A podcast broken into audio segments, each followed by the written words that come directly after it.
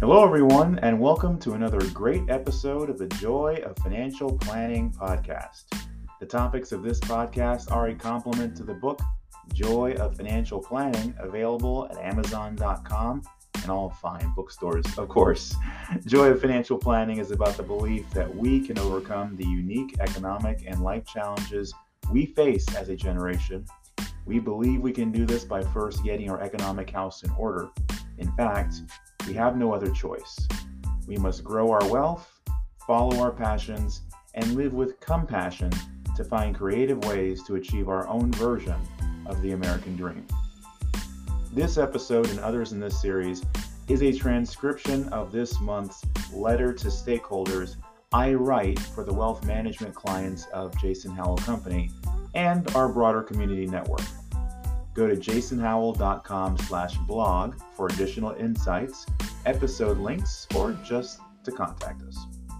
In this episode, I talk about how we took action for our clients in an incredibly volatile market. We've seen this all year.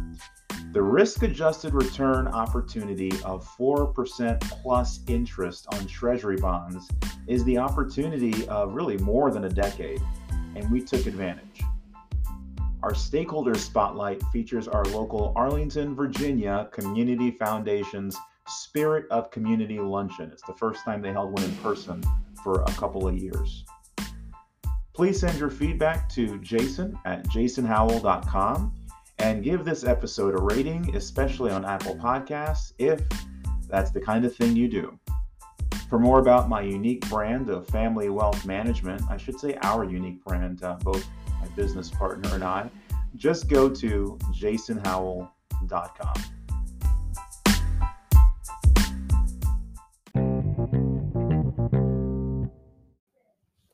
Monday, November 7th, 2:06 p.m. Eastern. We acted just like we promised.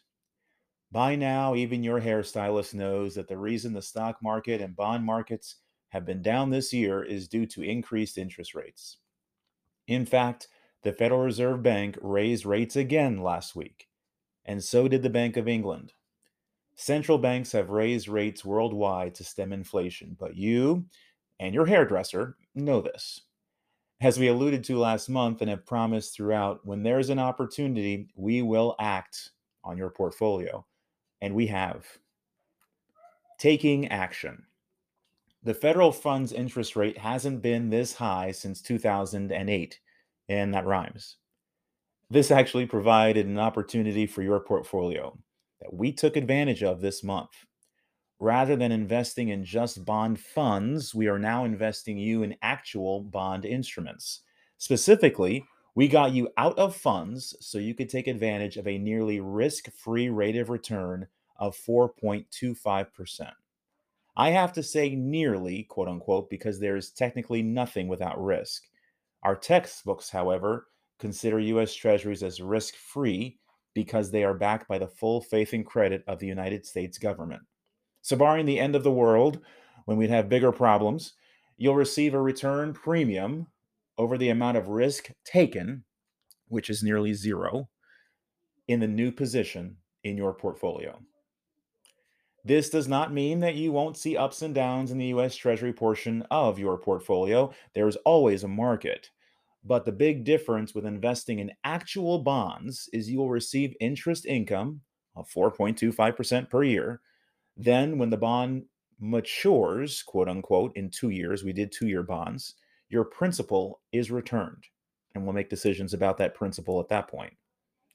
In this case, we allocated your bond allocation to the US government, where there has historically been zero defaults and zero expectation for default. Hashtag go inflation reality. With inflation taking up so much oxygen this year, it's no surprise that the economy has emerged as the number one issue in tomorrow's midterm elections. Well, tomorrow is actually today.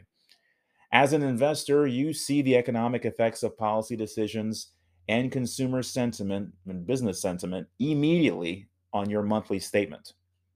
You must distinguish the reality from the noise. one of the best places to make your own judgments on the snippets that journalists capture from politicians is to watch or listen to congressional hearings. The House Committee on Oversight and Reform, I know it's your favorite House committee, recently held a hearing on power and profiteering regarding companies that may have implemented price hikes far in excess of supply side inflation costs. For a balanced view of the sources of inflation, there's a Time magazine article that I've I've linked in our blog and I'll put a link in the show notes at the bottom. It does a great job of fact checking both of the views, the opposing partisan views. And so I'll let you go ahead and read that. Tomorrow, you will have the opportunity, which is today, to vote for your US congressperson. But this is important. The economic issues are real, but won't likely be affected by your current representative or their opponent, whomever that is.